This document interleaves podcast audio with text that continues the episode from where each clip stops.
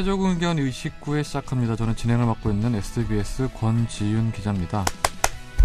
오늘도 이상민 변호사, 이게 뭐야? 김선재 아나운서, 네. 정현석 변호사님 나오셨는데 정현석 변호사님 핸드폰 되게 좋네요. 우와. 아니, 처음 보셨어요? 우와. 새로 나온 거 아니에요? 아, 예. S7? 어? Seven Edge. 이? 이거였잖아요. S7이에요. 원래는 Note Edge였어요.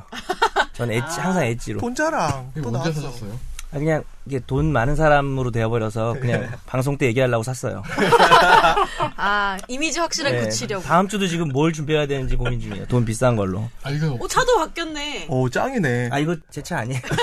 아 이거 이건 제 차 아닙니다. 솔직히 제 차 아닙니다. 예. 차 키를 보고 그래요. 된장녀야. 아니 이거는 차가 안 좋아졌어요. 더 낮아진 아, 차고 그러네. 제 차가 아니에요. 이 스마트폰은 최근에 나온 거 아니에요? 아 토요일 날 나오- 금요일 금요일 날 전체적으로 팔, 그 뭐야 시판이 됐는데 제가 사전 예약 판매로 샀어요. 어 정말요? 네, 아, 저 제가 이걸 저, 저 휴대폰을 좋아해서 거의 어. 자주 바꿔요. 그래서 중요해서 제 휴대폰이 정말 제 인생에서 제 생활에서 엄청 중요해요. 저는. 다 중요하지 않나요? 스마트폰은? 전 이래도 씁니다. 어왜 두 두 개예요? 근데 두 개가 두 개나 있는데 둘 다 되게 안 좋아 보이네요. 둘 다 근데 새 거야. 그, 둘, 가장 새 거 두 개인데. 아, 두개 써요, 진짜 번호를? 아니, 회사 그, 하나는 법인 폰. 법인 폰이 있는데 이게 뭐 인증 같은 게 잘 안 돼서 새로 샀는데요. 이 hold 버, hold? hold랑 홈 버튼이 다 고장이 나서 뭔가를 꽂지 않으면 쓸 수가 없어요. 아, 그 스브스를 다니면은 다 폰을 주는 거예요? 아나운서들 이런 사람들 하나씩 그냥 기자들은 다 법인 폰을 주죠. 기자랑 아나운서 아나운서실도 다 주죠. 2년에 한 번. 2년에 한 번씩. 네. 근데 일부 내요, 저희가 돈을. 아 일부 내고. 아니 근데 사실 저는 핸드폰을 2년에 한 번씩 스, 스마트폰을 바꿔주는데 노트북을 4년에나 5년에 한 번 바꿔줘 요. 사실 노트북을 더 자주 바꿔줘야 되는데 휴대폰 같은 경우에는 저는 5년에 한 번씩 바꿔줘서 SBS 상관없는데. 사장님, 바꿔주세요. 회장님한테 얘기해요. 회장님. 아니 우리가 들을 때는 노트북을 4년 5년에 바꿔주는 것도 되게 좋아 보이는데 아니 근데 저 하루 종일 노트북 쓰니까 요즘에 하긴 기자는 뭐 노트북에서 경운기 소리가 나요. 한번 타봐요 노트북을 논두렁에서 김선재 아나운서는 네. 우리 알파고 이세돌 선수의 마지막 대국을 음, 중계를 하셨잖아요. 뭐 중계라고 하기엔 너무 바둑을 잘 모르는 역할이라서. 발못 다 알고. 음, 그래도 다 되게 많이 시청했던데. 중계를 알파고처럼 한 거 아니에요? 정해진 것만 하고 이런 거 아니에요? 그마저도 안 했어. 아나운서계의 알파고구만 아니 정말 바둑하는 바둑이 되게 멋있는다는 걸 알았어요. 저. 아, 저 뭘, 나도, 나도 바알못이거든요. 네, 바알못 입장에서 그걸 봤을 때 배운 게 있어요. 바둑에서 좀 배운 거 몇 개만 알려줘봐요. 그러니까 바둑을 중요한- 배웠다기보다는 바둑을 하는 사람들이 되게 멋있다라고 느낀 어. 포인트가 이세돌 구단이요. 이세돌 구단도 그렇고 이제 같이 막 프로 기사들 그걸 이제 알았어요. 택이를 볼 때 알았어야죠. 택이는 근데 real 현실 인물이 아니니까. 제 친구 동생이 되게 유명한 바둑 기사인데 누군데요? 박정환 구단이라고 세계 랭킹 2위. 어. 아, 진- 어, 아, 진짜? 동생요? 친구 제- 동생? 친구 동생. 그러니까 아, 엄밀히 말하면 동생이겠어요. 후배의 동생. 아 그러니까 후배의 동생. 나이가 어떻게 되시는 거예요? 제 그러니까 제 후배는 81년생이고 그 후배의 나- 나이 차가 굉장히 많이 나는 동생이 박정환 구단. 아, 뭐였지 지금까지? 뭐 했어요? 소개팅 하시고. 오목 잘 둬요? 오목은 들줄 알아요. 네. 아, 알겠습니다. 네, 우리 날로 먹는 법상식을 오랜만에 준비를 했는데 정현석 변호사님이 아주 핫한 질문을 준비하셨습니다. 지금 하고 계신 거 이게 아니에요? 핫하다고요? 아니, 지금. 아니, 스크롤이 왜 이렇게 안 올라가, 이거. 자, 엘리베이터에서 준비하셨어요. 진짜 날로 먹는 거. 이게 진짜 이름 따라간다니까요. 8분 전에 준비하신. 그 뭐죠? 어 뭔진 모르죠. 제가 준비했으니까. 남편이 사고를 당해서 의식부명으로 누워 있는데 아내가 돈을 빌리는 거예요. 다른 그 자기 친구한테 돈을 빌리면서 돈을 빌리는 목적이 남편 치료비 그리고 자기 갯돈 그리고 자기 애들 학원비 목적으로 돈을 빌렸어요. 그 돈을 천만 원을 빌렸는데 안 갚는 거죠. 그 남편은 깨어났고요. 그랬을 때 이 채권자가 아내한테 돈을 달라고 하려고 보니까 아내가 재산이 명의로 된 게 하나도 없어요. 그럼 남편한테 받을 수 있을까? 남편을 상대로 재판을 하거나 남편 재산에서 집행을 강제 집행을 해서 받을 수 있냐? 이것이 어 되게 오늘 진지해 보인 나- 날로 먹는 법상식입니다. 예. 알고 엘리베이터에서 준비한 있어. 또, 권지윤 선배님이 알고 또박또박 있어. 말하잖아. 근데 답을 얘기 안 해줬어요. 지금 방금 얘기한 거라 본인도 답을 모르실 수도 있죠. 아는 표정이라니까요. 저는 아니 저 잘 모르겠어요. 당신이 아, 무리야? 뭐 답을 알고 아니? 아니요. 저는 안 될 것 같은데요. 어, 그러니까 남편한테 받을 수 없다. 그, 예, 남편한테 받을 수 없다. 일 음. 것 같아요. 다른 분들 생각은 어때요? 저는 얘기를 안 할게요. 다른 분 저밖에 없잖아요. 그러면 너 틀릴까봐 그런 거 혹시? 너 이 부분 약한 거 아니야? 일상 가사 뭐 이런 게 있어. 뭐 대리 뭐 아. 이런 게 있어. 예. 그러면 알 모신 제가 네. 예상을 힌트를 조금 드려보면 힌트 힌트.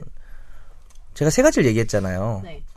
제가 문제를 이렇게 호락호락하게 내지 않기 때문에 아, 세 가지를 빌렸나. 어, 나눠서 볼 수도 있는 거죠. 각각의 별로. 각각별로. 다시 그럼 얘기해 주실래요? 너 안 들었지?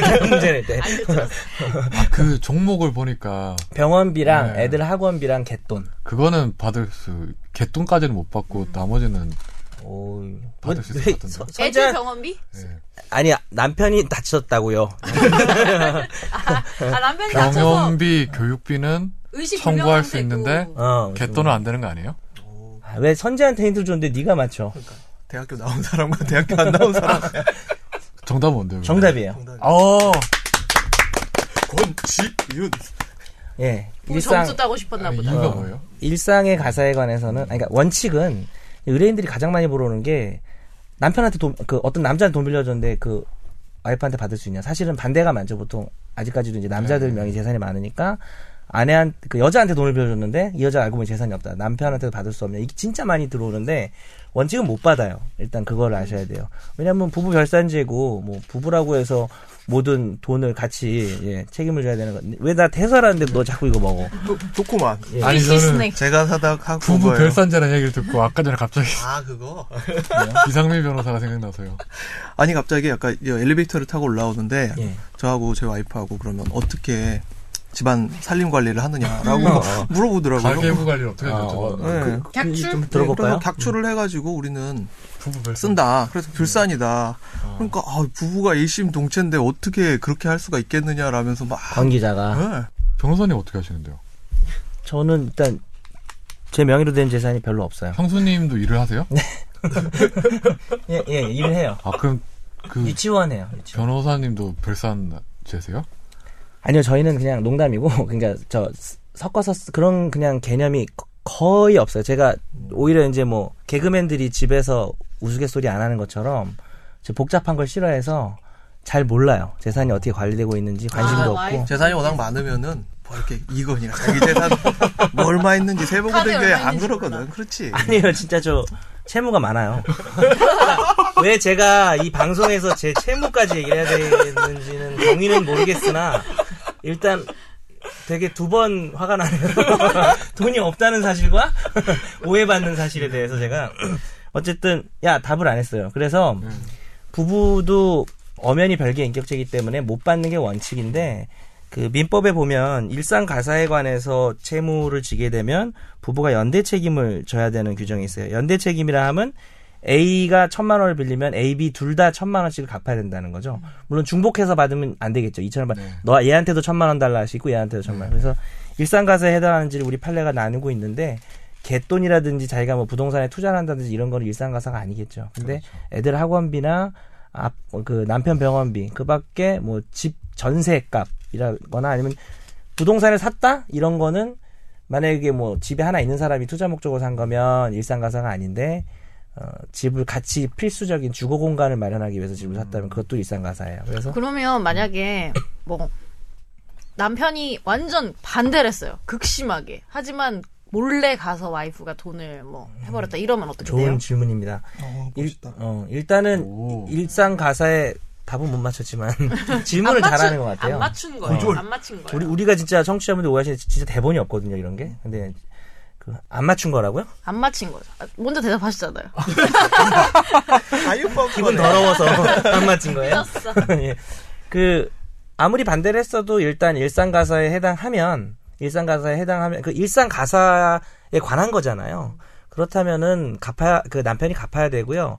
다만 일상 가사를 넘어서는데 남편이 절대 반대를 했는데 남편의 이름으로 뭔가를 해버렸다 아내라는 이름으로 그랬, 그랬을 때는 남편이 책임을 안 지지만 만약에 그게 남편도 동의한 것처럼 아내가 열심히 꾸몄다 무슨 남편의 동의서를 위조했다든지 그렇게 되면 상대방 그걸 믿을 수밖에 없는 상황이면 역시 또 남편이 책임지는. 그 채무라는 게 그러면 일신 전속의 개념으로 접근해야 되는 거예요? 오, 뭐 어려운 말을 쓰는. 아니 아니 원래 추징금은 일신 전속이잖아요.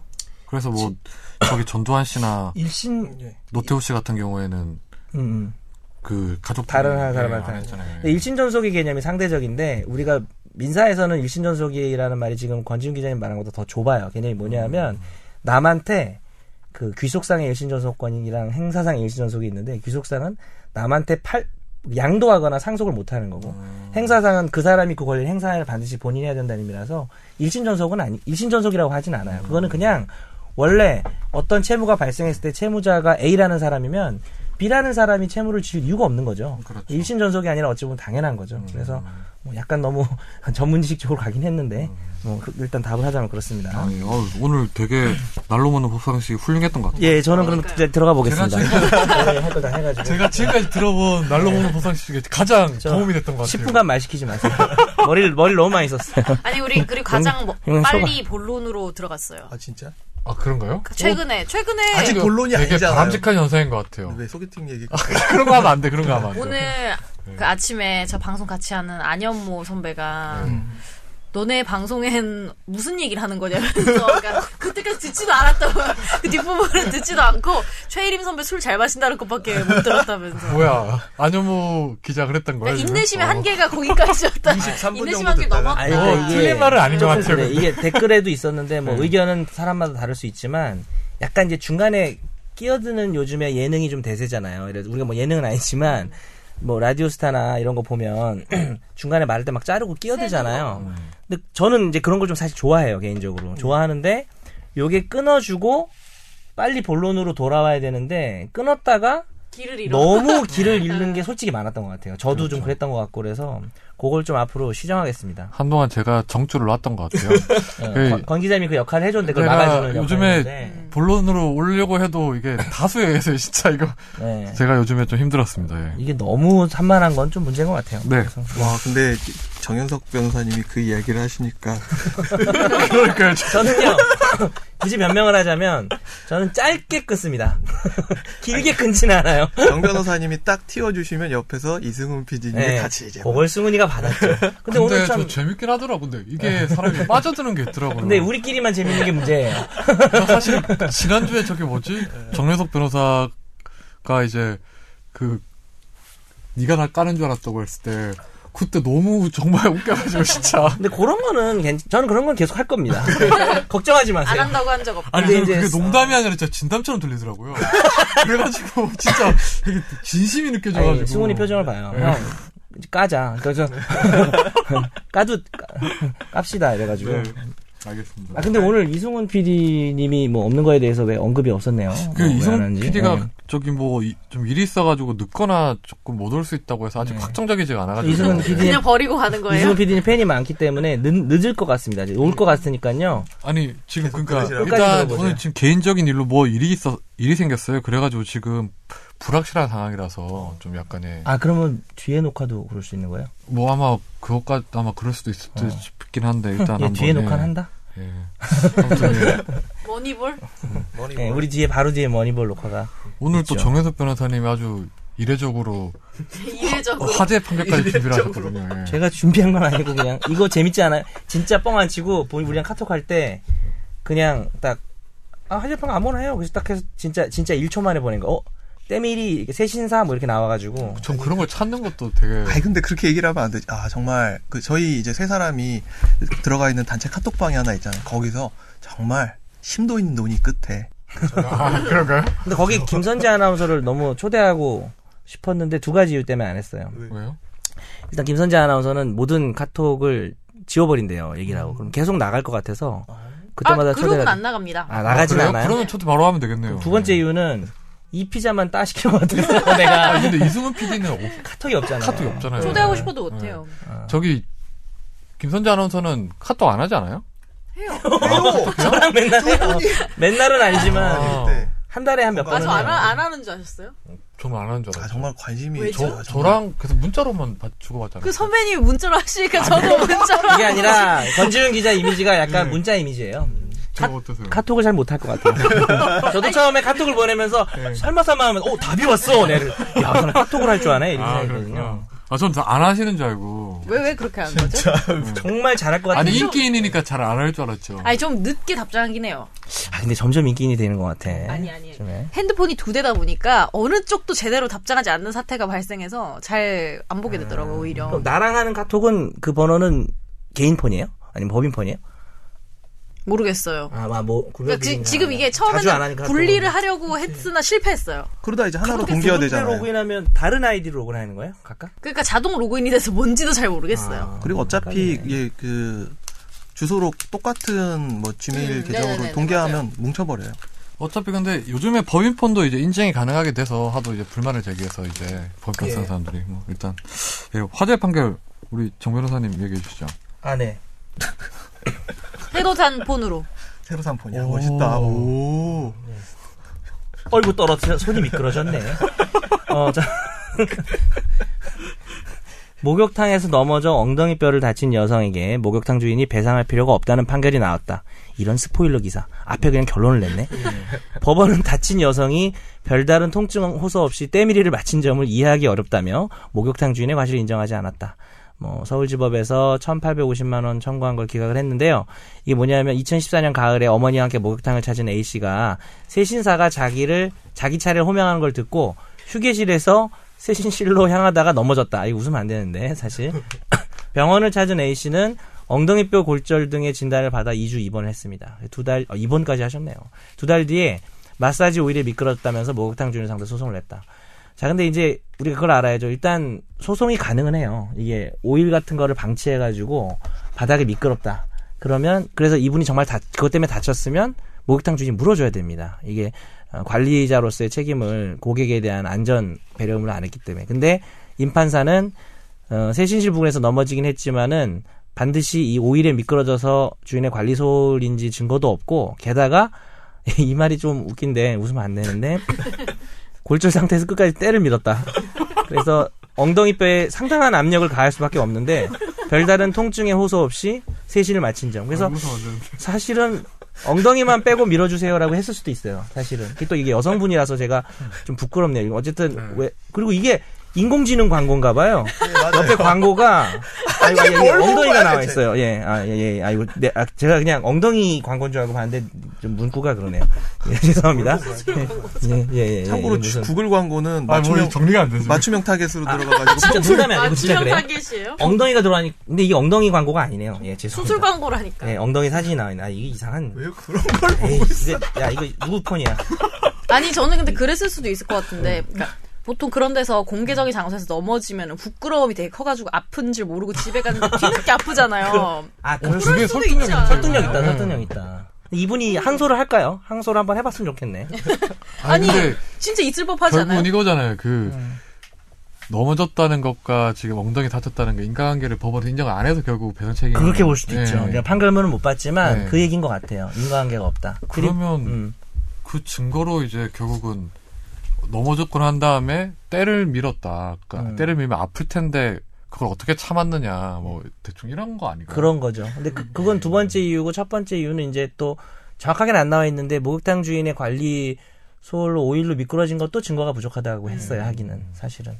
그 만일에 인정받으려면 통상 이렇게 예를 들어서 목욕탕이 아니라 뭐 음식점에 갔는데 음. 내가 넘어져서 사- 뭐 다쳤어요. 네. 뭐 머리가 깨지거나 예. 그러면 음식점 관리자 주인을 상대로 예. 소송이 가능한 거죠 기본적으로. 예, 저는 넘어지는 순간 휴대폰 녹음기는 킵니다. 켜고 음, 목욕탕에 역시 여기. 물이 미끄러져 물이 있는데 어떻게 된 거냐. 음. 근데 그렇게 생각은 하는데 실천은 못하지만 이 물이 어떻게 됐냐 그러면 이제 뭐 미안합니다 이런 얘기 들을 수 있겠죠. 그래서 뭐 허위로 이용해서는 안 되겠지만 나중에도 발뺌을 하세요. 관리를 좀 소홀히 했다가 발뺌을 하는 경우가 있기 때문에 관리상의 소홀인지 지가 넘어진 건지를 구별해야 되고요. 저도 제가 넘어졌으면 뭐 안 하는데 분명히 여기다 뭐 물이 뿌려져 있었다든지 바닥에 미끄럽다든지 이런 거는 이거 이렇게 미끄럽다 이런 식으로 하면서 대화 내용을 좀 녹음을 하는 게 좋을 것 같아요. 이게 그러니까 그냥 넘어진다고 다 되는 게 아니라 본인의 어떤 과실이 아니라 뭐 없어 영업장의 어떤 뭐 실수나 뭐 이런 게 있어야 된다는 거죠 그러니까요. 딱, 그러니까 바닥은 보통 미끄러우니까. 네. 그리고 영업장의 실수가 인정돼도 본인이 너- 좀 이렇게 오버하면서 넘어질 때 가볍게 넘어지는데 막 이렇게 뭐라 그래야 되죠? 본인이 넘어지는 과정에서 뭘 잘못해서 더 크게 다쳤다 하면 그 부분은 빼요. 본인의 과실 상계라 과실 상계라 그래서 통상 한 몇 퍼센트까지 그 영업장의 책임을 인정을 해요? 예를 들어서 내가 천만 원 상당의 어떤 청구를 하면 그 영업장에서 넘어졌을 때 예를 들어서 뭐 밑에 기름 같은 게 있어가지고 뭐 넘어졌 참기름에 미끄러 미끄러서 넘어지거나 뭐 아니면 삼겹살집에서 뭐 튀는 기름 때문에 이름에 아니 제가 삼겹살집에서 한번 넘어져 봤거든요. 아 진짜 참기 참기름에 삼겹살 기름 삼겹살 기름은 그 네. 진짜 가능하네. 예. 그 너무 되게 아팠어요. 근데 막 음. 사람들이 단체식이라서 이거 되게 진짜 부끄러워가지고 그러니까 앞- 많이 어. 아프다 얘기를 못 하겠더라고요. 그래서 아까 선재하고 나눠서 말해 되게 엄청 공감한 게 자기 경험이구나. SBS 회장님 아니 정말 아픈 줄 모른다니까. 회식하시지 못 마시고 말하는 털리는 모르고, 것도 그러니까. 못 말하는 건못 말하는 거고. 그러니까 그럴 때 너무 빨리 일어나면 안 되고 잠깐 넘어져 생각하는 척 해야 돼요. 아픈지 안 아픈지. 그리고 이제 그럴 때 쳐다봐 주면 안 돼요. 괜찮냐고 물어보지 말고 못 본 척 해야 됩니다. 아, 이게 매너죠. 매너가 사람을 만들죠. 그럴 경우 일단 그러면 영업장의 책임은 어느 정도 되는 거예요? 아니 그냥 만약에 이게 천만 원이 과한 게 아니면 정말 전체적으로 발생한 치료면 영업장이 다 책임져야 돼요. 아 거의. 치료비가 제가 한 뭐한 200만 원 들었어요. 그러면 그 전액을 다 영업장에서 청구를 할 수 있는 거예요? 원래는? 그래요. 넘어져서 아. 다치는 과정까지 해서 자기가 과실이 있는 부분이 없으면 그런데 뭐 보통 본인 과실 있다고 보면 2, 30% 깎을 수는 있겠죠. 음. 예를 들자면 예전에 이제 수원지법에서 그런 비슷한 사건이 있었던 걸 기억을 하는데 그때 저 목욕탕에서 그때 냉탕 들어가는 입군가에서 이제 미끄러져 가지고 좀 심하게 넘어지셔서 음. 전치 4주 나오고 뭐 그랬던 사건이 있었 있었어요. 그 어떻게 법률신문에 소개가 미끄러졌을까? 뭘로 미끄러졌을까? 그러니까 밑에 수원지법 목욕탕? 수원지법 목욕탕 조금 오래된 사건인데, 네. 그러니까 제 친한 친구가 그때 이제 그쪽 좌배석 할때 사건이라 한사. 가지고, 예.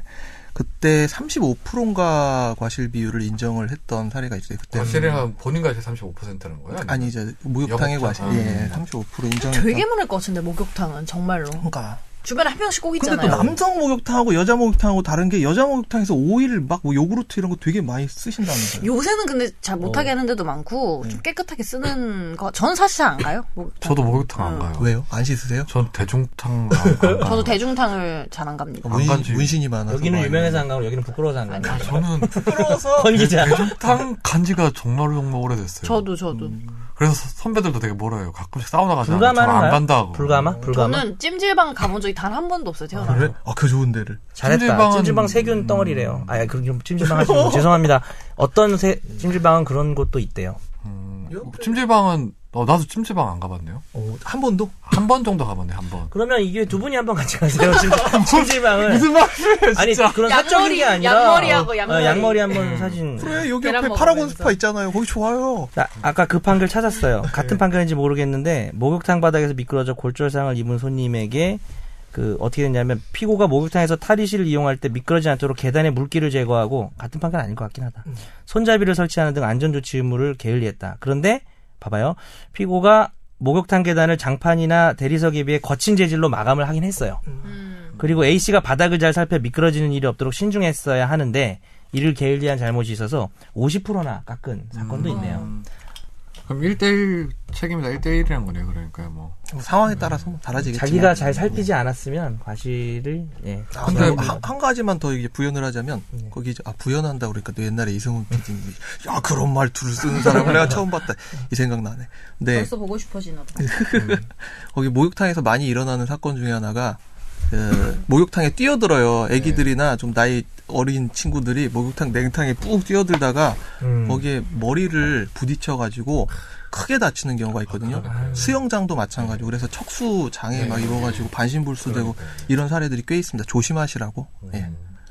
확실히 목욕탕이나 수영장 같은 경우에는 바닥이 좀 되게 모서리도 많고 이렇잖아요. 네. 딱딱하니까 넘어지면 사고가 크게 나더라고요. 그러니까 예. 그래서 조심 먼저 본인이 가장 먼저 조심하는 게 가장 좋을 것 같습니다. 법적인 게 중요한 게 아닌 예. 것 같아요. 조심합시다. 예. 네. 오늘은 고난 주제로 참 스무스하게 넘어가네요. 와 진짜 이렇게 네. 밀도 있는 방송이. 되다니. 케빈 가넷 21님 보고 있- 계세요? 북구 권지윤? 기자님. 케빈 거 가넷. 어떻게 다. 아 케빈 가넷이 전에 저한테 말 전에 네, 맞아요, 맞아요, 맞아요. 농구 선수. 네, 근데 그분께서 이제 아까 정현석 변호사님 말씀하신 아, 내가 말한 댓글이 그분이에요. 그 댓글이. 그 변호 기억이 되게 좋았나 좋나 봐요. 아 오늘 오면서 본다니까. 아. 저는 그 댓글이 되게 공감이 갔어요. 조금 사실은. 네. 음. 뭐 저희가 오늘- 받아들일 건 받아들여야죠. 오늘 원한주에 빨리 끝내고 뒤쪽에 배임죄 해- 할래요?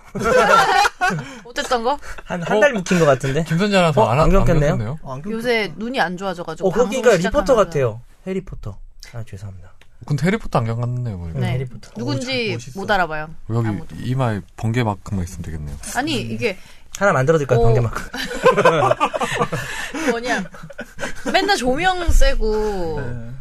컴퓨터 하고 막 스마트폰 쓰고 또 또 조명 세고 이러다 보니까 시력이 너무 나빠져가지고 아니, 그렇게 굴절이 없는데? 이쪽, 한쪽이 이쪽 안 눈을. 봐봐요. 그러니까. 이, 이쪽이 안 좋은 거예요? 이쪽이 한 0점 초반대.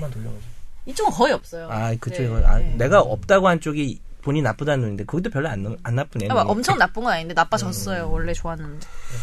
이런, 이런 식으로 아무리 옆으로 돌아가도 오늘은 네. 주제가 빨리 가네요. 네. 왜냐하면 수군 선배가 없기 때문이 아닌가. 유한라산기 배웠냐? 오늘 주제는 우리 이상민 변호사님이 이제 발제를 해주신 건데 그 최근에 문제가 가장 문제가 된 아동 학대 관련돼서 준비를 하셨어요. 예. 그 신원영 군 사건이 이제 공분을 사고 있는데 그 대략적으로 우리 변호사님이 신원영 군 사건에 대해서 좀 간단하게 설명을 해주시죠. 예.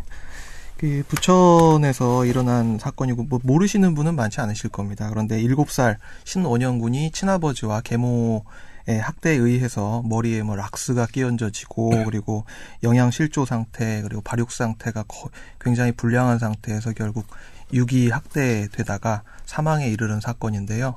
결국 이 사람들이 이분들이 그 사체를 유기한 다음에 이 학생이 신원영 군이 잘 살고 있는 것처럼 또 증거를 위조하는 행태를 보여가지고 또더 국민들의 공분을 사고 있는 사건이죠. 그뭐 신원영 군은 그 사인이 나왔는데 이제 국가소에서 이제 뭐 다발성 뭐 피하 출혈이랑 그 저체온 뭐 이런 게 복합, 복합적으로 이제 뭐 추정된다는 게 나왔는데 보니까 이제 시신을 부검해 보니까 이제 뭐 피고임 현상도 나오고 이제 락스 같은 걸로 피고인. 이제 예, 네. 몸에 뿌려놓으니까 이제 그 피부가 딱딱해지는 뭐 섬유화 현상도 발견됐다 이렇게 나왔는데 음. 그 부모 이그 친부랑 계모가 신원영 군을 목욕탕에다가 상당 기간 감금하고 예. 밥도 하루에 한 끼만 주다가 안 주는 경우도 있고 폭행도 일삼으면서 결국 상당한 공분을 샀는데 그 지금 현재 이게 이 부모들한테 적용된 범죄가 일단 구속이 됐는데 구속이 돼 있고 아동복지법 위반으로만 적용이 된 상태죠. 그렇죠. 아동복지법 위반으로 구속이 돼 있고, 그러니까 처음에 수사를 할 때는 이제 그 명, 좀 명백한 것들, 확실하게 이 사람 구속할 수 있는 사유를 적시를 해가지고 구속을 하는데 일단은 아동복지법 위반 혐의는 뭐 거의 확실하다고 판단을 네. 해가지고 그걸로 구속을 해놓고 이제 그 학생 학생 신원영 군이 죽은 그 사인을 밝혀서 살인죄로 의유를 할 것이냐 아니면 뭐 아동학대 범죄 처벌 등에 관한 특례법상 저 유기치사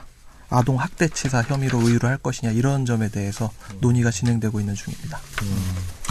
그 신원영 군 사건뿐만 아니라 그동안 지금 엄청 아동 학대 사건이 많았었잖아요. 네. 뭐 인천 맨발 소녀 사건부터 시작해서 부천 초등생 사망 사건 등 그다음에 뭐 몇 년 전에 정말 유명했던 울산 계모 사건, 칠곡 계모 사건 막 여러 군 있잖아요. 그 통계를 보니까 2010년도에 이제 5,657건이던 아동 범죄가 신고 건수죠. 예. 2014년에 만 20, 27건까지 5년 사이에 두 배 이상 증가를 했어요. 예. 근데 이게 지금 연간 그- 발생하는 학대 네. 수가. 예. 근데 아동 학대란 게 대표적인 암수 범죄잖아요. 예. 그러니까 이제 잘 드러내지 않는 범죄라서 문제. 예. 이게 사실 늘어났다고 보기보다는 그냥 이- 예전에 더 많았는데 이제 신고가 되면서 안 이제 될좀 활발해지면서 이제 이제 밝혀진 거. 수면화 됐다 이렇게 보는 게 맞는데 예. 그 아동복지법에 대해서 이제 의문을 가지시는 분이 많은데 제가 아동복지법상 아동에 대해서도 일단 보니까 저는 이번에 처음 알았는데 아동이 18세 미만. 18세 미만이더라고요. 음. 예.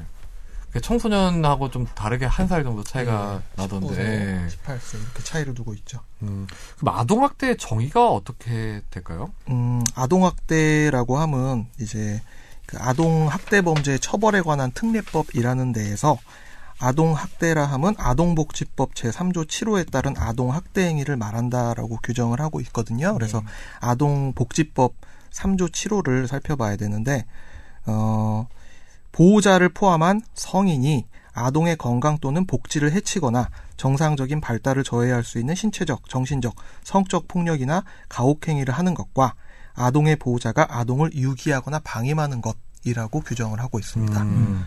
그럼 결국 이거는 물리력을 행사하는 것뿐만 아니라 뭐 냅둬 버리는 욕설, 거. 예, 욕설을 하고 성적 폭력을 가하고 아니면 당연히 해줘야 될 보호를 받아야 될 네. 아이들한테 보호를 해주지 않는 것들, 방임하는 것들. 앞쪽의 행위들은 누가 해도 학대가 되는 거고 방임하는 것은 이제 보호자, 네, 보호 의무가 뭐 있는 친권자나. 후견이나 뭐 이런 양육기관에서 뭐 그렇죠. 그 선생님들도 사람들이 포함이 되겠네요. 그러니까요. 그렇죠. 뭐 네. 예, 의무가 있는 자- 업무 고용으로 사실상 아동을 보호하는 그러니까 뭐 예를 들어서 시터 이런 분들도 될 수 있겠죠. 근데 이게 되게 무서운 게 저희 아버지께서 정형외과 의사신데 한번 이런 음. 아동 학대가 되게 큰 여기 나올 법한 그런 기, 사건을 기사화 안 된. 기, 기사가 됐어요. 아, 됐어요, 뭐라고 이거? 말을 어. 못 하겠는데 네. 이 중에 어. 있는데 그때 실제로 이 아동을 그 수술을 했었어요. 근데 이게 되게 무서운 게 그러니까 부모가 했을 때가 정말 제일 무섭다고 느꼈던 게 골절이 됐는데 이게 솔직히 듣기가 싫- 말해서. 모르겠다는 거예요. 그러니까 의사가 봐도 이게 정말 넘어져서 그랬던 건지 아닌 건지 판단이 되게 오묘한 경우도 많고 그리고 그 입원 그러니까 전혀 의심을 안 했던 게 입원을 했을 때 매일 왔대요. 그 음. 부모가 매일 와서 의사 선생님한테 인사해야지 이렇게 막 편지도 써, 쓰고 고맙습니다 인사해야지 막 완전 잘 했다는 거예요. 근데 그러고 한 일주일, 이주일 뒤에 연락이 왔다는 거예요. 취재 가능하겠냐. 어, 그 아이가. 에, 에, 네. 이런 게 있었다는데 어떻게 모를 수 있냐 이렇게 돼버리니까 되게 의사든 선생님 발견하기 되게 힘들다는 거예요. 부모가 그냥 의- 그렇게 해버리면은 그게 너무 무슨 사건인지 알겠네요. 아, 그건 워낙 유명해서 아 근데 여기서 또 그냥 한마디 짚고 넘어갈 게 계모 사건 계모 사건 얘기가 나오는데 이거는 친부모라고 해서 전혀 다를 게 없거든요. 그렇죠. 계모라고 해서 이 사건의 비율이 되게 상승하거나 이런 게 전혀 아니에요. 그래서 그러니까 개- 전국의 착한 계모들이 네, 착한 계모들을 네, 아, 혐- 혐의를 제대로 짚고 넘어가는 게 맞는 것 같네요. 혐의를. 이게 아동 학대 같은 경우에는 그 부모에 발생하는 게 이제 한 70% 되는데 네. 부모를 기준으로 했을 때 친부모가 10명 중에 8명이래요. 그러니까 음. 계모는 뭐 그러니까, 그러니까 계모의 문제는 아니에요. 그러니까. 그러니까 이제 계모가 계모 자체가 숫자가 적은 거를 감안해도 비율적으로도 네. 친부모가 더 많다는 거고 근데 저는 궁금한 게 그러면은 대체 아동 학대로 이제 처벌을 하려면 어떻게 발견을 해야 되는지 음. 그리고 그러니까 실제로 못 말하는 게 더 많을 거 아니에요 사실. 훨씬 많죠. 그 자기를 보호할 수 있는 능력이 없는 사람들이기 때문에 저는 오히려 친부모가 더 암수가 많을 것 같아요. 그치? 계모는 어떻게 보면 그래도 주변에 감시를 받을 어떤 의심의 눈초리를 받을 수라도 있잖아요. 혹시나. 근데 친부모들 사이에서 자기가 이게 학대한다고 느끼지 못하는 친부모도 있을 것 같아요. 저는 그런 게 문제인 것 나는. 훈육이다. 그러니까 이게 진짜 암수범죄, 그러니까 드러나지 않는 암수범죄들이 정말 무섭잖아요. 보면 대표적으로 이제 아동학대뿐만 아니라 뭐 성폭행 사건, 이게 아니면 뭐 부부 사항의 폭력, 부부 폭력 이런 것들 보면 대표적으로 암수 범죄로 하는데 이게 이게 사적인 어떤 일로 생각하니까 어떤 그러니까. 가정사의 문제로 생각하니까 우리나라. 예. 그러니까 예전에 되게 큰 문제가 됐던 사건 중에 그 고려대학교 다니던 둘째 아들이 어머니 아버지를 살해를 하고 어. 그 했던 사건이 있어요. 그러니까 오래된 사건은 아니거든요. 근데 이 친구가 어머니 아버지가 굉장히 어렸을 때부터 아버지는 군인 출신이시고 어머님도 이 친구한테 굉장히 심적 압박을 많이 줘가지고 동생하고 또 형하고 되게 차별을 많이 하고 그래서 이 학생이 저 학교에서 왕따 비슷하게 계속 심적 압박을 겪고 집에 들어와가지고 고대 가면 공부 잘했잖아요. 그런데도 불구하고 너 왜 이것밖에 안 되냐? 니네 형 형은 이런데 이것밖에 안 되냐? 이런 무슨 새끼야 무슨 새끼야 이런 소리를 들으니까 이 친구가 그 심적 압박을 결국 견, 견디지 못하고 극단적인 선택을 해서 음. 예, 1심에서 무기징역 나왔나 했다가 감형된 음, 걸로 제가 기억을 합니다. 참작해서 네. 존속살했잖아요, 사실. 심지어 그 형도 아 자기가 동생 입장이었으면 그랬을 수 있을 그런 것이다 말까지 했어요. 라고 할 부모를 정도로. 다 그렇게 했는데도 감형이 됐군요. 예, 예. 뭐 일단 우리 그 아동 학대에 관해서 특별법이 생겼잖아요. 올해 1월부터 아마 그 시행이 된 걸로 기억을 하는데. 예, 2014년에 제정된 네. 아동학대 범죄의 처벌 등에 관한 특례법, 그냥 아동학대 특례, 아동학대 처벌 특례법이라고만 할 텐데요. 그 일단 신혼양군 부모한테는 현재 적용된 혐의는 아동복지법 위반인데 경찰이 살인죄를 적용을 해서 송치하기로 했어요. 예. 그래서 검찰로 이제 살인 살인죄를 적용해서 송치를 할 건데 이 살인죄가 과연 그 나중에 유죄로 인정받을지 여부가 이제 일단 검찰이 기소를 안 했겠지만 예. 아마 검찰도 그 계속 적용을 할 것 같은데 예. 일단 먼저 살인죄로 적용하려면 어떤 조건을 충족을 해야 될까요? 그러니까 이 경우에 그러니까 유기 유기치사 학대치사죄하고 살인죄하고 큰 차이점은 학대치사죄는 학대를 하다가 죽은 거예요. 학대를 하다 죽은 거고 살인죄는 내가 이 사람을 처음부터 죽여야지 마음 먹고 행동을 했다가 죽은 거고요. 고의성. 고의성, 네. 예, 살인의 고의가 있는지 없는지 여부에 따라서 차이가 나게 되는데 이제 당연히 저쪽 입장에서는 이제 계모나 아버지 입장에서는 아 내가 죽일 마음이 어디 있겠냐, 야, 내가 친아들인데 어떻게 내가 죽일 수 있겠느냐 이렇게 이야기를 할 거거든요. 근데 거기에 대해서 미필적 고의와 뭐 인식 있는 과실의 구별 뭐 이렇게 해가지고 네. 이제 미필적 고의에 의한 살인죄를 인정할 것인가 여부가 문제가 될 텐데 아마 그쪽 변호인 쪽에서 이야기를 한다면 문제가 될 텐데 진짜 좀 나이 드신 분들은 80년대 초반에 되게 유명한 사건이 있었어요. 그러니까 주영형 교사 사건이라고 해서 주교사 사건이라고 해서 이윤상 군 저 유괴 살인 사건이라고 하는 당시에 굉장히 센세이션했던 묶어놓은 거죠, 그게. 네 묶어놓고 그 학생, 여학생이 도왔나? 여학생 둘이 돕고 돕고, 고등학생 여학생 맞다. 둘이 돕고 서울대 체육교육학과 출신의 28살이었던가 주영형 교사라는 사람이 있었는데 이분이 이제 자기 그 학생을 선생님이. 예, 선생님 중학교 다니는 학생을 유괴를 해서 자기 저 아파트에다 묶어 놓고 그걸 도왔던 사람이 또 다른 제자들, 학생들 제자들 불륜 관계를 맺었던 중학교 때부터 내연 관계를 맺었던 두 학생들이 당시 고등학생이었거든요. 그걸 도와가지고 그런 행동을 돕고 결국 이 학생이 이윤상 군이 죽어버린 다음에도 불구하고 5천만 원을 요구하고 뭐 편지를 써가지고 집에다 사건을 은폐하기 위해서 뭐 보내고 이런 행동을 계속해가지고 엄청난 문제가 됐다. 그건 어떻게 됐어요? 그건? 그 사건에서는 결국 살인죄를 인정해서 인정이 된 거죠. 거기 이제 미필적 고의의 유명한 판례로 나와요. 아. 그 상, 상황 좀 설명해 주시죠. 묶어놓고, 묶어놓고 이윤상 군을 묶어놓고 그 사람 그러니까 먹을 거 안 주고 걔가 탈진을 해버렸거든요. 이윤상 군이 결국 탈진을 해버렸는데 입에다가 바카스를 이제 쫄쫄쫄쫄 흘려 넣었는데 얘가 이제 그걸 삼키지도 못하고 음.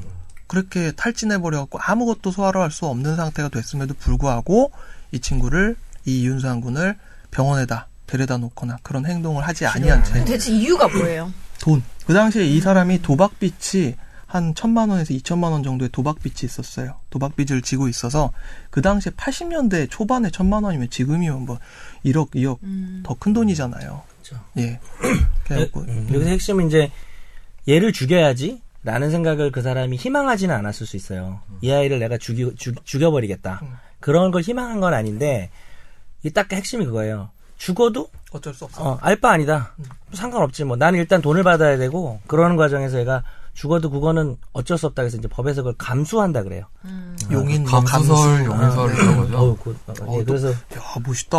오늘 너무 아는 척하는 거 아니에요? 아니 아니 용인설 같은 경우에는 세월호 사건 때 예, 예. 아, 부작위. 근데 그거를 예. 본인이 그걸 기억하고 있는 게 대단한 거지. 천재인데? 누구나 읽지 그렇지만 81년생 중에 제일 네. 천재인 것 같아요. 잠깐만 왜? 오늘은 되게 지금 컨셉인가? 불안한데 왜 그러세요 지금 다들 왜또 부끄러워하세요? 얼굴이 이렇게 빨개져? 아, 빨개졌어. 근데 빨개져. 그 뭐 일단 무슨 생각하는 거야? 그때 이게 뭐 네. 세월호 사건하고 결이 다르긴 하지만 그때 선원들에 대해서 이제 뭐 그쵸 그쵸. 살인죄를 적용하냐 안 네네. 하냐 할 때 근데 거기서 이제 그래도 설마 죽진 않을 거야라고 자기가 믿었다. 어, 정말 안- 죽진 않을 거야 믿으면 이제 고의는 아닌 거죠. 근데 그거를 자기가 그렇게 생각했다고 주장한다고 되는 게 아니라 법원에서 그 여러 가지 정황 아까 뭐 바카스 같은 경우 입에서 삼키지 못하고 흘리면 얘는 병원 안 가면 죽을 거라는 걸 다 안다는 거죠. 그래서 뭐 죽어도 어쩔 수 없었던 거 아니냐 네 마음이 그러면 이제 살인죄가 되는 거예요. 그러면 이게 제가 전에도 한번 이걸 취재를 하면서 느낀 건데 칠곡 계모 사건하고 울산 계모 사건이 단적인 예가가 될것 같은데 예. 칠곡 계모 사건은 뭐 다들 아시겠지만 간단하게 설명을 하면 그, 아, 그 어린 아이를 그 계모가 이제 계속 배를 막 때리고 해서 장파열로 결국 수- 그 숨진 사건인데 네. 그 꼬맹이 언니까지도 이제 뭐 학대를 하다가 나중에 결국 검찰에 그 경찰에 이제 뭐 발견이 됐는데 그 계모라는 사람이 이제 그 딸의 언니한테 이제 뒤집어 씌워가지고 그렇죠. 뭐 음, 네. 근데 알고 보니 언니도 이제 학대 피해자고 언니 같은 경우는 그 세탁기에 집어넣어서 막 돌리고 막 이런 식으로까지 본인이 해서. 거짓으로 진술했었. 있죠. 그것이 알고 싶다에 네. 한번 제대로 언니가 이제 강요해서. 어, 음. 어머니 강요해서 이렇게 했는데 이거는 이제 상해 치사가 적용이 됐어요. 예. 반면에 이제 울산 계모 사건 같은 경우에는 8살 날 애가 이제 소풍 가는 날이었죠. 네. 소풍 가는 날에 이제 그 계모가 이제 2천 원을 네가 갖고 갔냐 안 갖고 갔냐 이걸로 이제 거짓말을 한다고 때리기 시작해서 결국은 갈비뼈 16개를 부신 부실 정도로 엄청 가혹하게 폭행을 했는데 1심에선 살인죄가 인정 안 됐고 항소심에서는 살인죄가 인정이 되면서 예. 확정이 됐어요. 대법원에 상고가 안 돼가지고. 예. 근데 두 사건을 보면 큰 차이가 없는 것 같아요. 결국에 입증의 문제겠죠. 입증의 문제고 이 그러니까 수사를 하는 사람 입장에서는 아무것도 없는 상태. 우리는 이제 일반 입장에서는 와 이걸 왜 저러고 못 밝히지 못 밝히지라고 하는데 버티노 버티고 있는 사람 한테 자백을 받아낸다는 건 되게 되게 어려운 일이거든요. 특히나 모와 도를 다투는 사건에서 자기가 모를 다투 모라는 입장을 취하다가 갑자기 이걸 드라마틱하게 도로 바꾼다. 그러니까 우리 드라마에서 그런 거 많이 나오잖아요. 아, 뻗대고 있다가 딱 무슨 결정적인 증거를 딱 발견하면 쫙 바뀌고 이런 경우 드물거든요. 예. 결국 그럼 결국 이게 아까 뭐 정 변호사님 말씀하셨듯이 살인죄로 인정받기 위해서는 고의성이 가장 쟁점이 되는 것 같은데 예. 울산 계모 사건 같은 경우에 1심에서 그 살인죄는 대신 상해치사로 적용하면서 징역 15년이 나왔을 거예요. 예. 음. 반면에 이제 항소심에서 살인죄로 인정되면서 18년이 나왔어요. 예. 형량은 3년 차이가 났더라고요. 그런데 이게 그 이런 거를 두고 이제 너무 또 학대에 대해서 예. 그 양형이 너무 낮다 예. 이런 그때는 의견도 예, 많은데 두 분은 법조인이니까 법조인이 보시기엔 어떠세요? 저는 제가 먼저 말씀을 드릴 텐데 양형이 전반적으로 우리나라가 이렇게 낮다 뭐 높다 여기에 대해서는 이론의 여지가 있을 수 있지만은 양형의 형평성이란 게 있거든요. 가령 지금까지 살인죄에 대해서 가령 뭐 7년형 받았다, 10년형 받았다, 15년형 받았다라고 하다가 이게 갑자기 뭐 30년형, 50년형으로 바뀌긴 힘들어요. 예. 그러니까 양형위원회라는 걸 대법원에서 설치를 해서 양형 기준이라는 걸 마련을 해두고 있고 그래서 이러이러한 사건에서는 이러이러한 기준으로 판단을 한다. 가령 뭐 그 감경적 요소 아 알고 봤더니 사람을 죽인 사람이 어렸을 때부터 학대를 많이 받아왔고 혹은 상대방에 의해서 유발된 살인일 수 있다 이런 부분이 있으면은 감경을 요소로 참작하라 이런 식의 기준을 나름대로 제시를 하고 있거든요. 근데 그 기준에 맞춰서 판단을 한다면 거기에 대해서는 사실 법원의 재량권을 저는 인정을 해줘야 된다고 생각을 하고요. 그래서 무조건 많이 처벌을 하고 저 그 형량을 늘린다고 해서 우리 사회가 결코 아름다워지지는 않는다고 저는 확신을 하거든요. 그래서 형량을 늘려서 모든 걸 해결하려고 한다는 그런 생각은 조금 저는 단편적인 태도가 아닐까. 형사처벌이 만면은 아닌다는 거죠. 예. 저는 이제 기본적으로는 목이 왜 이렇게 아성학대라니까 목이 메이네 오늘. 기본적으로는 늘 생각이 저도 이런 저런 생각 가지고 있긴 해요. 그러니까 일단 둘로 나눠 봐야 되겠죠. 입법으로 형량을 올리는 부분하고 주어진 법 상황에서 판사가 쉽게 때린다 그러죠. 얼마나 때린다라는데 판사를 너무 비난하기는 좀 저는 좀 상황을 봐야 될 것 같아요. 기록을 안 봤기 때문에 지금 이상민 변호사 그런 얘기를 한 건데 그리고 방금 말한 것처럼 처벌 만능주의 이런 부분에 대해서는 저도 강하게 반대를 하는 편이긴 한데 아동 관련된 문제만큼은 저는 형량을 올렸으면 좋겠어요. 약간 뭐 개인적인 생각인데 뭐 이렇게 어떤 일이 터지면 이슈라는 게 되게 많잖아요. 오늘은 이 이슈, 저런 죽일 놈이 맨날 죽일 놈들이 매년 매주에 한 번씩 나오잖아요, 거의. 예. 근데 그럴 때마다 세게 처벌해야 된다는 그런 습관적인 생각은 잘못된 거긴 한데 아동에 대해서는 우리나라 좀 아동에 대한 범죄에 대해서는 조금 형량 자체를 높여야 되지 않냐라고 생각을 좀 하거든요. 근데 저는 약간 문 좀 그러니까 이거를 보면은 법을 잘 모르는 사람의 시각에서는 사실 이렇게 되는 거예요. 주 사람이 죽었는데 음, 게다가 그 애가 어. 애를 보호해도 모자랄 마당에 부모가 애를 죽였다니 이런 생각이 더 앞서는 것 같아요. 근데 제가 예전에 미국에서 1년 살았던 적이 있었거든요. 어릴 때. 근데 한번 멍이 들었어요. 너 혼자 넘어져가지고 팔에. 아, 근데 뭔 얘기인지 알 것 같다. 우리 사람들은 뭐 넘어졌나 보다 하는데 묻지도 않고 하는데 다 물어보는구나. 다 물어봐요 정말로 선생님이랑 아. 주변 친구들이 다 물어봐요 그래, 혹시 그런 게 무슨 중요한 일이 거야. 없냐 예, 맞아요. 근데 완전히 그렇게 분위기 달라져 버리니까 이게 집안일이고 가정사고 이렇게 묶어 버리니까 사실 뭐 형량도 형량인데 그 일이 안 일어나는 게 더 중요하잖아요. 되게 중요한. 음. 중요하죠. 그러니까 오히려 선생님 그러니까 그 사람들한테 완벽하게 기대를 할 수는 없지만 여튼간에. 선생님, 친구들 이렇게 좀 그런 공유를 하는 게 있 는 게 더 우선돼야 될 것 같은 그 뭐- 거예요. 시스템이 잘돼 멍은. 본인이 넘어진 게 아니고 혹시 싸운 거 아니에요? 상대방은 피멍 들고 그런 거 아니에요? 그거 없어지고 눈이 없어져요? 야, 이 사람 농담했더니 더 세게 나. 눈이, 눈이 없어지는 게 뭐예요, 지금? 눈탱이 밤탱이. 궁예야? 아, 아, 그 제가 아까 이런 질문 드렸던 게 뭐냐면 제가 그 2009년에 그 법원에 출입할 때 한번 그 판결이 있었는데 그때는 아동 학대가 그렇게 크게 이슈가 됐던 상황이 아니었어요. 근데 예. 제가 판결문을 이렇게 이제 어떤 그 판사랑 얘기하면서 뭐 이런 사건이 있었는데 형량 얘기를 하면서 근데 너무 제 개인적으로 이해가 안 돼서 음. 그래서 막 취재를 했었는데 어떤 내용이었냐면 다섯 살 난 의붓 아들을 계모가 때려서 그러니까 때린 게 아니고 겨울 날씨에 그 겨울인데 예. 그 소변을 못 가린다고 음. 계속 때린 다음에 때리구나. 또 소변을 또 못 가리니까 그 내복만 입은 채로 내쫓겼. 내쫓아 나도 베란다 그래봤는데. 베란다에서 계속 네? 방치를 했어요. 네, 그 정도까지는 아니지만 네. 내쫓겨 본 적은 있어요. 베란다? 소변을 못 가렸네. 아니에요. 대변인가요? 잘못했어요. 그다음 그래가지고 이제 결국은 분명히 소변이다.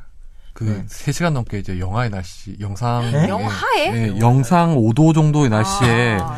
지금 밖에 서 있다가. 소변이 묻은 예. 내복만 입혀서 맨발로 예 베란다에 그런 다음에 또 이제 네. 그 자기가 잘못했다고 하지 않으니까 야구 방망이로 때렸어요. 아. 그래서 결국은 이렇게 저체온증에 시달려 결국은 죽었는데 다섯 살 난 아이가 음. 그 1심에서 검찰 학대 치사로 기소를 했어요. 근데 예. 1심에서 그 계모한테 징역 3년을 선고를 했어요. 예. 근데 이게 항소심에 올라갔는데 서울 고법에서 이게 예. 1년 6개월을 반으로 짜, 자른 거예요. 네. 이유가 이유가 뭐냐면 이게 음. 공식적인 이유는 그거였어요. 양형 이유는 그 피해자 측에서 처벌 불허를 하고 있다. 음. 근데 이게 피해자가 가해자 쪽이랑 똑같은 거거든요. 그렇죠. 학대는. 이거는 음. 그런데 이거를 이제 고법 부장이라는 사람이 1년 6개월로 감형을 했더라고요. 그래서 음. 너무 이거는 어떻게 이게 이런 말도 안 되는 일이 벌어졌나 싶어서. 좀 그러네. 예. 근데 이거는 지금 상황에서는 절대 못할 텐데 그 당시에 어떤 판사들의 인식이 나오는 것 같아요. 예. 이 학대에 대해서 결국은 이제 이 자녀라는 게 기본적인 가부장적 사회에서는 되게 부모의 소유물로 여기는 인식이 그게 강하잖아요. 예. 음. 그러니까 법관들도 그런 차원에서 접근을 하니까 이게 그 피해자 예. 이 피해자 쪽에서 피해자 쪽에서 이제 할머니가 음. 너무 우리 손주. 예. 엄마 네. 아빠 아. 애기 엄마 아빠 처벌을 너무 강하게 하자, 하지 마라. 하지 말아달라 네. 이렇게 부탁을 하는데 진정한 피해자는 안모군이죠. 네. 이거는 그냥 유족일 뿐이죠, 사실은. 그러니까요. 근데 결국 그렇게 합의를 봤다는 이유로 이제 고법에서 형량을 더 반으로 반토막을 내버린 거죠. 1년 6개월. 음. 애가 죽었는데 1년 6개월은 너무 그거는 음. 요거는 가벼운 처벌이잖아요. 요거는 제가 진짜 판결문을 구해서 읽어보고 싶네요. 왜 그렇게 했는지. 읽어, 읽어보고 잘, 알- 상대방 욕을 하려면 잘 알고 욕을 해야 돼서. 제가 이거 다 기억하고 정확하게 다 기억해요. 판결문도 있을 수도 있겠네요. 네. 그래서 이런 게 음. 약간 어떤 우리 사법부에서도 어느 정도 좀 개선을 해야 될 부분인 것 같아요. 사법부도 왜 그런 부분이 네. 이런 거. 학대 부분에 대해서는 좀 뭐 다른 기타 다른 범죄에 대해서는 뭐 좀 이렇게 여지를 줄 수 있겠지만 그동안 너무 아동 학대나 좀 뭐 부부간 폭력 네. 이런 부분에 대해서는 양형이 좀 가벼웠던 것 같아요. 근데 이게 학대치사죠? 네, 학대 어, 살인은. 안된 예, 거고. 예. 거기에 정해진 형량에서 감경할 걸 기계적으로 하고 이러다 보니. 학대 치사가 3년 이상이잖아요. 예. 근데 이제 뭐 장량 감경 들어가서 그러니까 이게 2년 6개월 판결도 알파고가 판결을 하게 되면 이렇게 될 것 같아요. 그러니까 이게 농담이 음. 아니라 이제 법원 이제 법적인 기능도 이제 컴퓨터가 담당하는 그런 시대가 온다 그러잖아요. 근데 기계적으로 이렇게 하는 것들이 이런 문제가 좀 있네요. 제가 그래서 이걸 보고 너무 이거는 양형 사유가 그때는 양형 기준표가 없었을 때니까 예. 아니 너무 이해가 안 돼서 막 찾아봤더니 뭐 과연 이게 그 항소심에서 형량 감형에 영향을 미쳤을지는 모르겠지만 예.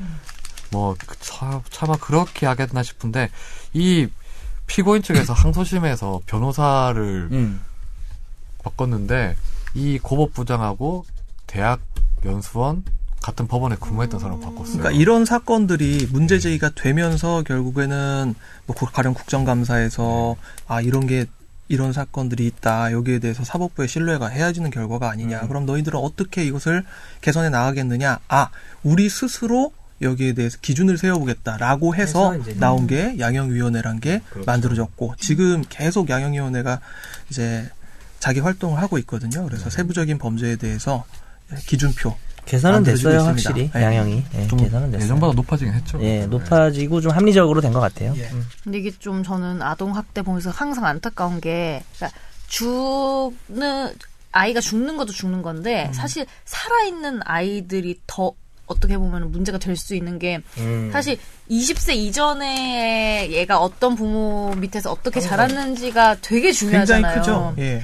그래서 제가 아는 한 분은 이제 되게 괜찮은 커플 겉으로 보면 되게 멀쩡한 음. 커플이었어요. 예. 되게 오래 연애도 했고 근데 결국에는 뭐 헤어졌다 사귀었다 반복하다 헤어졌는데 음. 들어봤더니 어 트라우마가 있었던 거예요. 어, 여자가 어렸을 때 그런 아, 학대 부모로부터의 폭력에 대한 그런 트라우마가 있어서 되게 극단적인 상, 그러니까 싸우면서 극단적인 상황에 가면은 차라리 날 때려 이렇게 되는 거예요. 어, 그거는 나 진짜 그러니까 남자 손을 잡고 차라리 날 때려 이런 그런 트라우마 때문에 그런 습관이 생긴 거예요.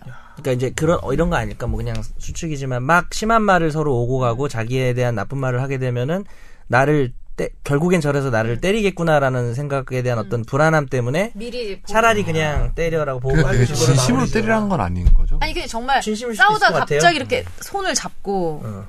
나 때리라고 그냥 빨리 그 상황을 모면하고 마무리 지으려는 어, 아닐까 끝나니까. 맞으면 끝나니까 네. 맞는 어. 그러니까 그런 사람들이 생기기 때문에 정- 정말 것 정말. 위험한 것 같아요. 예. 근데 문제는 이렇게 사고가 누가 죽거나 다쳐나가고 자, 죽어나가는 상황이 아니어도 정말 수많은 가정에서 그 이게 학대인지 모르고 정서적인. 학대라든지 폭, 뭐, 진짜 이런 것들 하는 사람. 근데 이제 그런 생각 좀 들어요. 요즘에 조금 다른 얘기인지 모르겠지만, 이렇게 맘충이라는 단어가 있잖아요. 참 나쁜 단어라고 생각이 드는데, 뭐냐면 애가 이제 공공장소에서 떠들고 이렇게 막 남한테 피해를 줄 때, 인터넷 여론은 완전히 돌아섰거든요. 뭐냐면, 무조건 걔를 혼내야 된다. 부모가. 왜냐면 공공장소에서 지 새끼라고 예쁘다고 이렇게, 아, 얘가 그럴 수도 있지. 왜 애를 기를 죽이고 그래요? 뭐 이게 대표적인 그 사람들의 멘트로, 이제 뭐, 그리고 내가 애를 양육하는 것도 힘든데, 이걸 일일이 어떻게 다 애가 이렇게 하는 걸 막냐. 애가 하는 거니까 이해해 줘라. 라는 거에 대해서 이제 일반 시민들 입장에서는 또 지금 좀 젊은 사람들 입장에서는 그거 가르쳐야 되지 않냐. 외국에서는 애 그러면 싸대기 날린다. 바로. 외국이라 그래봐 사실 그렇지도 않은데 프랑스가 약간 좀 그렇다고 제가 들은 것 같은데. 근데 이제 요, 요게 좀 저는 이제 저도 이제 애가 있지만 공공장소에서 애를 근데 애가 또 3살이고 4살이면 사실 어떤 의미에서는 애들이 떠드는 게 습성이잖아요. 까부는 어, 게. 하죠, 예. 어, 어느 정도 이해를 또 해줄 수 있는 게 그거를 너무 방치하면 그 부모가 잘못된 거지만 요즘엔 또 여론이 반대가 돼가지고 애를 따끔하게 혼내야 된다 하면서 이런 일도 걔들이 호- 뭐 그렇게 떠들길래 자기가 부모 몰래 애를 어떻게 한 대 쳤다든지 이걸 되게 자랑스럽게 막 글을 올리고 그래요. 근데 그것도 사실은 어떻게 보면 아동이잖아요. 그러니까 아동이 아까 18세 미만으로 돼 있지만 정말 진짜 우리가 생각하는 아동 10세도 안 된, 아, 10, 왜또 10세냐. 어쨌든 10세도 안 되는 어린 아동에 대해서는 사실 이들에 대해서 뭐 이렇게 뭐, 뭐랄까 공공장소에서 이런 부분들을 잘 훈육을 하고 가르쳐야 되는 것과 또 그 아동에 대한 학대가 되는 것 사이의 경계가 조금 명확할 필요가 있는데 그런 건 어떻게 생각하세요? 그 뭐 프랑스인가요? 거기는 애들이 식당에서 떠들면 바로 싸대기라 그러던데. 설마. 아니 진짜 그렇대요. 근데 이제 야, 이 자식 너도 야, 이 새끼. 조그만 애인데 말 계속 안 두고 시끄럽게 하면 싸대기 때리. 제가 잘못된 지식인지? 모르는데 내가 이제 아닌 것 같은데. 서양이 그렇다 그랬더니 애들이 아니 서양이 아니고 프랑스가 좀 그렇대요. 프랑스는 똘레랑스 프랑스. 아니에요? 프랑스에 사시는 분 폴라랑스가 약간 네 아니 근데 저는 그래서 그런 거 어떻게 생각해요? 어. 좀더 서울에서 싸대기를 안 우리나라 우리, 뭐 우리나라 다른 나라 모르니까 네, 우리나라는 어때요? 부모 부모들이 아빠랑 엄마랑 같이 아이를 가르치는 방법을 배워야 된다고 생각하는 게 네. 사실 그러니까 그 되게 모순적인 거예요. 왜냐하면은 음. 조금만 요새 저 어릴 때만 해도 되게 많이 맞았거든요. 그 제가 92년생인데 음. 저희 2000년대생부터 완전히 바뀌었어요 분위기가. 약간 한 대만 때려도 약간 어. 떻게 부모한테 맞아 이런 식으로 생각을 하더라고요. 근데 음. 되게 웃긴 게 그러면서도 아동 학대는 여전히 있고 이러니까 그러니까 때리지 않고 아이를 어떻게 교육시킬 수 있는가에 대한 고민이 별로 그러니까 없는 것그 같아요. 얘기를 좀 어. 해보자는 거예요. 저는 모르겠어요. 저는 지금 결혼도 안 하고 뭐 해서 애도 없고 한데 확인된 애가 없다는. 정말 없어요. 그럼 확인 안 해도 됩니다. 그거는. 별로 확인하고 싶지도 않아요. 그냥 없을 것 아무튼 같아요. 근데 애 아이 아이를 때린다는 거에 대해서는 저는 뭐 기본적으로 폭력은 어떤 식으로도 부모도 예, 저 용납할 수 없다고 너무. 말 안 들어서 엉덩이를 좀 이렇게 한 임마 하도 말을 안 들어서. 네, 그래서 저는 그 전에는 네. 어떤 식의 어, 뭐 회초리든 뭐든 간에 그 물리력을 행사하는 건 다 반대를 했었는데 어, 떤그 선생님하고 얘기를 해보니까 음. 그 아이 아이란 수준은 어느 정도 할지는 모르겠지만 어느 정도의 어떤 그 회초리 정도의 매를 듣는 거는 필요한데 음. 다만 때리는 사람이 그쵸, 마음이. 화풀이가 돼서 때리는 거는 폭력이 되고 정말 음. 이제 이 애를 아끼는 마음에서 정말 그 그러니까 저희가 근데 네. 겪어왔던 그 폭력이라는 게 대부분 이 학창 시절에 겪어왔던 폭력이라는 게 감정이 실리는 폭력을 많이 겪어왔잖아요. 그래서 그래도 받는 감정 반 폭력 반. 공기 반 소리 반이 아니고 제가 중동고등학교라는 데를 나왔어. 거기 아이.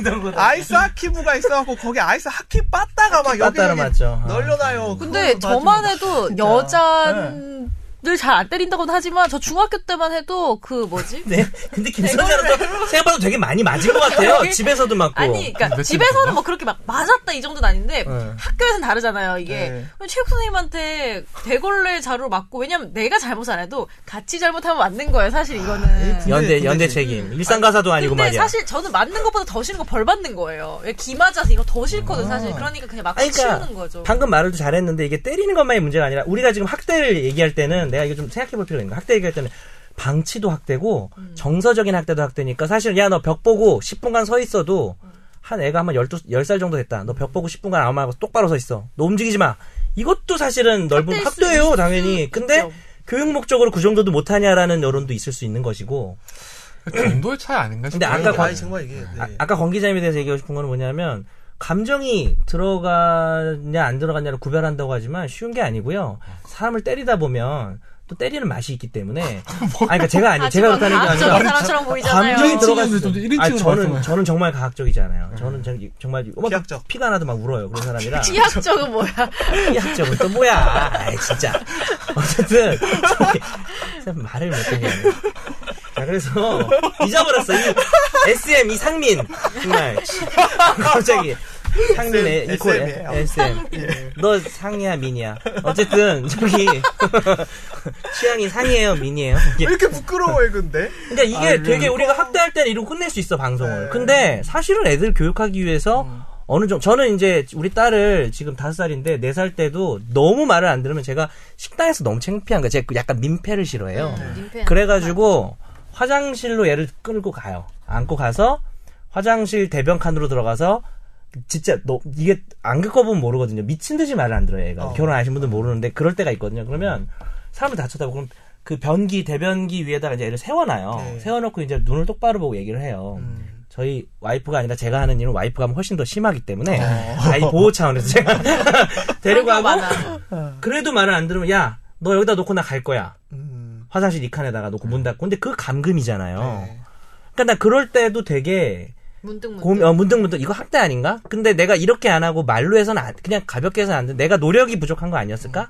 이런 애한테 극단적인 방법이 아니고서도 이걸 막을 수 있었는데 혹은 옆 사람들이 어느 정도 이해하시는데 내가 남이 부끄럽 남이 보기 부끄럽다는 내 입장에서 너무 애를 학대하는가 이런 고민할 때가 있거든요. 근데 뭐 그거랑 이거는 완전히 차이가 나잖아요. 변호사님 정말 애들 훈육이나 야, 아니면 잘 되라는 차원에서 하는데 아니, 근데 기존의 학대 사건은 그냥 아니, 그거랑 자기의 화풀이 아닌 네, 거. 그거랑 비교할 건 음, 아닌데. 어. 중요한 거는 저도 맞아봤다고 했잖아요. 이게 나중에 돌아보면은, 그러니까 나중에 돌아보면 많이 맞았어요, 김선재. 많이 맞은 건 아닌데, 그러니까 얼굴이 그러면 맞아서 지금 그렇게 예뻐진 거예요? 아니 문득 문득 어릴 때, 그러니까 저 좀 때려주세요. 네.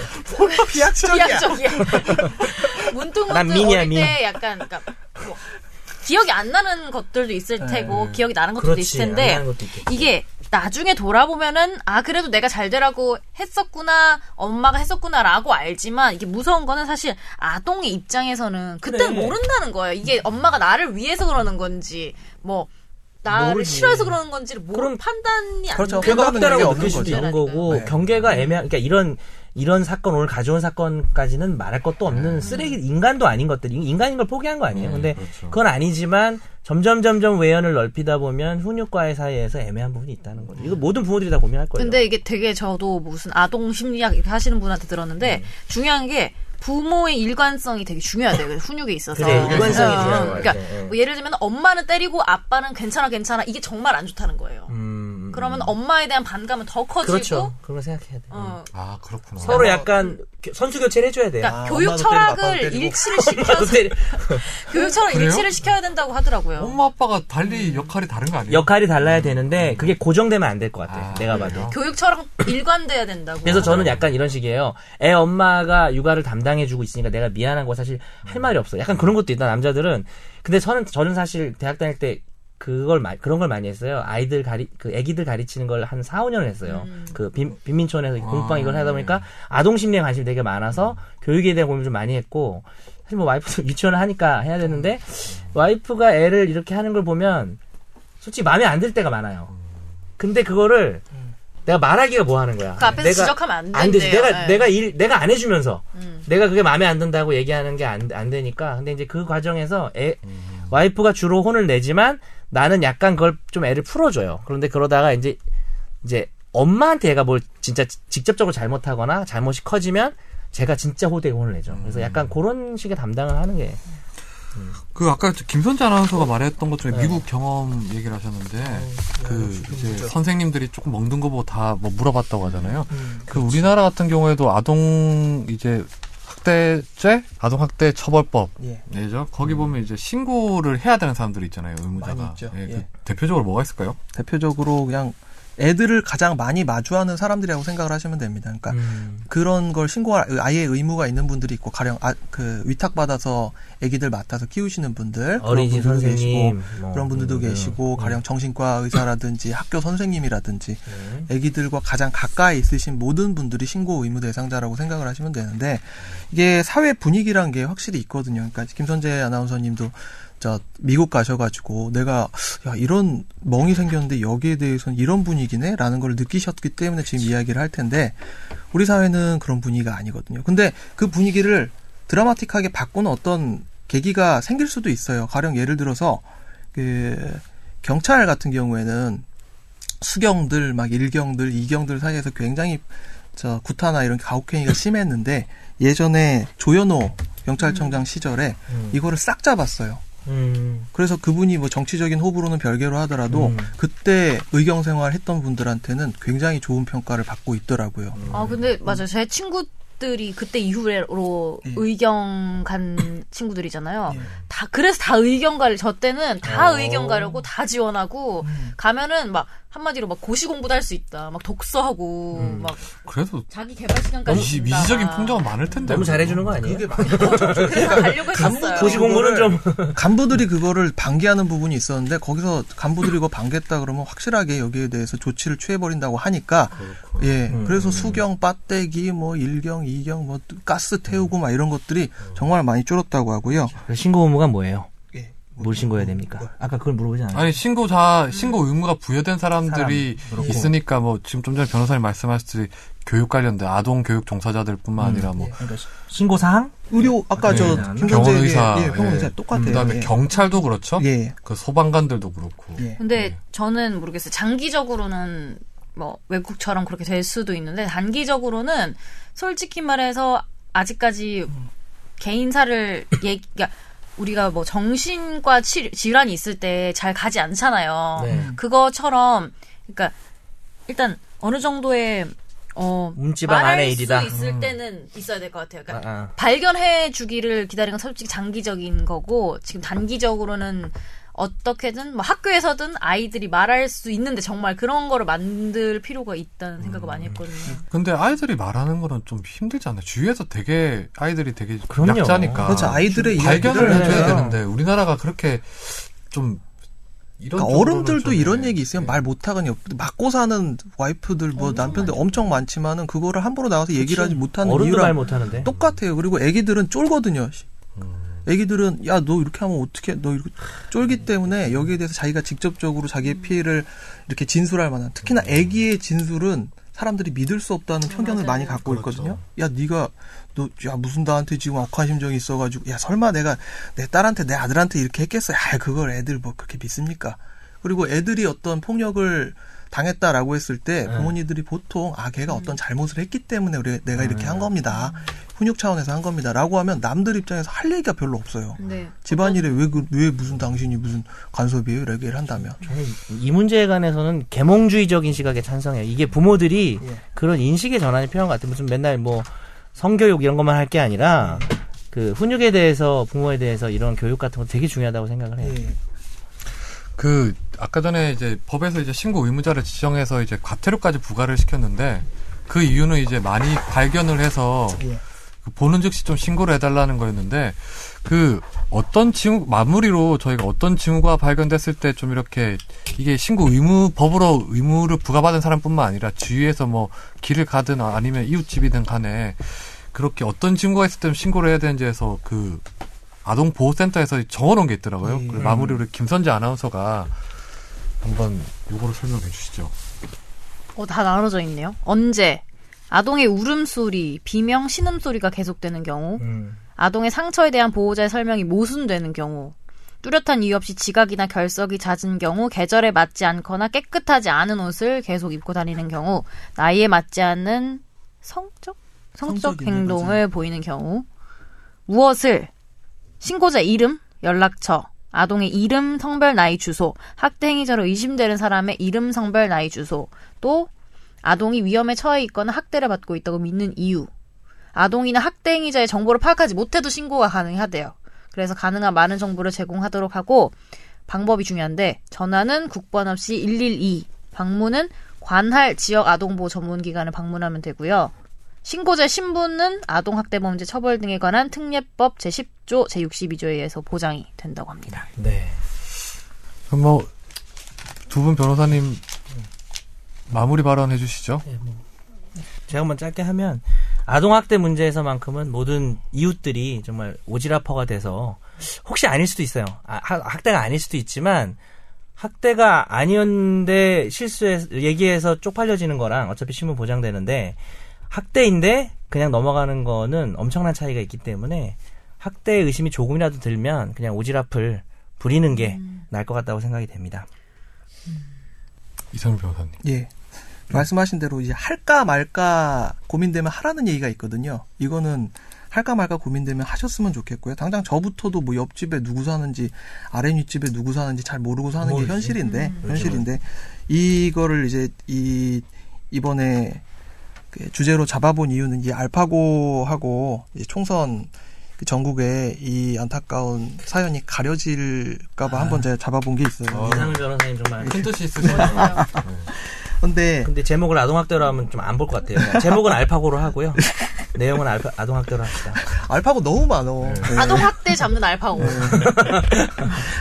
이게 그동안 제가 여기 18회, 19회부터 참여를 해가지고 이야기를 해봤는데 한번 쭉 훑어봤어요. 그러니까 어떤 문제에 있어서 제도가 마련돼 있지 않아서 제대로 된 제도가 마련돼 있지 않아 가지고 사건이 해결되지 않는 경우가 뭐가 있을까 봤는데 음. 이 문제 같은 경우엔 제도는 정말 나름대로 완벽하게 마련이 돼 있는데 음. 그 패턴이 항상 어떤 문제가 일어나서 신원영군 같은 이 안타까운 사건이 일어나서 여론이 들끓은 다음에 그 여론의 향방에 따라서 법률이 굉장히 엄하게 혹은 새로운 법률이 생겨나고 재정 개정이 되고 그 후에 다시 사람들의 관심 속에서 잊혀져서 똑같은 상황이 재발되는 형태가 반복이 되고 있더라고요. 처음에 아까 말씀하셨던 뭐 인천 소금밥 뭐 먹은 애기 사건 뭐 여러 가지 칠곡 사건 이런 것들이 몇 년 하다 계속 반복이 되고 있거든요. 그러니까 이 제도가 아니라 사람의 문제이고 저는 그 생각을 갖고 있어요. 재발을 하는 범죄이고 거기에 대해서 제도를 마련해 놨을 때 이것이 또 발생하는 사건이라면은 이것은 사람의 잘못보다는 오히려 사회의 잘못에서 기인하는 것이 아닌가. 그래서 결국 이게 참 원론적인 이야기인데 자신을 보호할 수 없는 사람들이잖아요. 이 사람들은 음, 가정폭력의 예. 피해자도 피해자보다 오히려 더욱 자기의 이야기를 똑바로 얘기할 수 없는 능력이 없는 이런 친구들한테 지속적인 관심 그리고 따뜻한 손길 주변의 관심 이런 것만이 결국 법의 영역이 해결해 줄 수 없는 부분에 대한 해결책이 되지 않을까라고 생각을 합니다. 음. 김선재 아나운서. 저도 뭐 비슷한 생각인데 제가 얼마 전에 어떤 선배한테 얘기를 들었는데 본인의 이제 친구가 돌아가셨대요. 그래서 자기가 그 친구가 그 무슨 희귀병에 걸려서 결국에는 어 마지막에 의식이 없는 상태에서 결국은 보지 못하고 그냥 그렇게 떠났는데 세상을 자기가 인생에서 얘를 스탑할 수 있는 기회가 너무 많았더라는 거예요. 결혼 뭐 이, 외국에 나가서 사는 문제 그리고 희귀병 치료하는 문제 이런 거에서 친구로서 스탑을 시킬 수 있는 기회가 너무나 많았는데 단 한 번도 밀어붙이지 못했고 그게 너무 자기는 후회해야 된다는 거예요. 그래서 저는 사실 평, 어떤 생각을 하고 있었냐면, 그러니까 남이 나한테 도움을 요청하면 줄 수 있지만 굳이 나서서 도움을 주는 거는 남이 원하지 않을 수도 있다라고 생각하는 편이거든요. 사실은 사람을 대할 때 막 무관심하다기보다는 그러니까 간섭이 될 수도 있으니까. 근데 그 선배 말이 자기는 이걸 겪고 나서 내 주변 사람들한테만큼은 오지라퍼라는 욕을 듣더라도 나는 간섭을 하기로 결심했다 이렇게 딱 얘기를 하시는 거예요. 그게 그래도 후회를 덜한다. 근데 아동 학대는 뭐 더더욱 말할 것도 없고 조금이라도 그런 진짜 징후 있으면은 좀 적극적으로 나설 필요가 있는 것 같아요. 네. 음, 오지라퍼가 키워드인 것 같은데. 오지라퍼. 네. 아동학대 오지라퍼가 됩시다. 제목 어때요? 아, 좋네요. 네. 피약적인 그래놓고 딴 거 올릴 거지. 아니, 아니요. 그럼 괜찮습니다. 아, 일단 변호사님 말씀 다 크게 공감을 하는 게 정말 약자에 대해서는 이건 뭐 개입이 아니라 관심이니까 정말 이 아이들 같은 경우에는 뭐 정말 꽃으로도 때리지 말라고 하- 할 만큼 되게 약자인데 그 약자에 대해서는 관심만이 어떤 가장 해결할 수 있는 방안인 것 같아요. 네. 권지훈 기자 꼬치를 막 때리고 싶어요. 전 아이가 아닙니다. 예, 예. 네. 그 권지훈 오늘 기자를. 청취해주신 분들 감사드리고 저희 그 메일 주소가 final. final 골뱅이 sbs.co.kr 네 많은 질문과 사연을 보내주십시오. 감사합니다. 고맙습니다.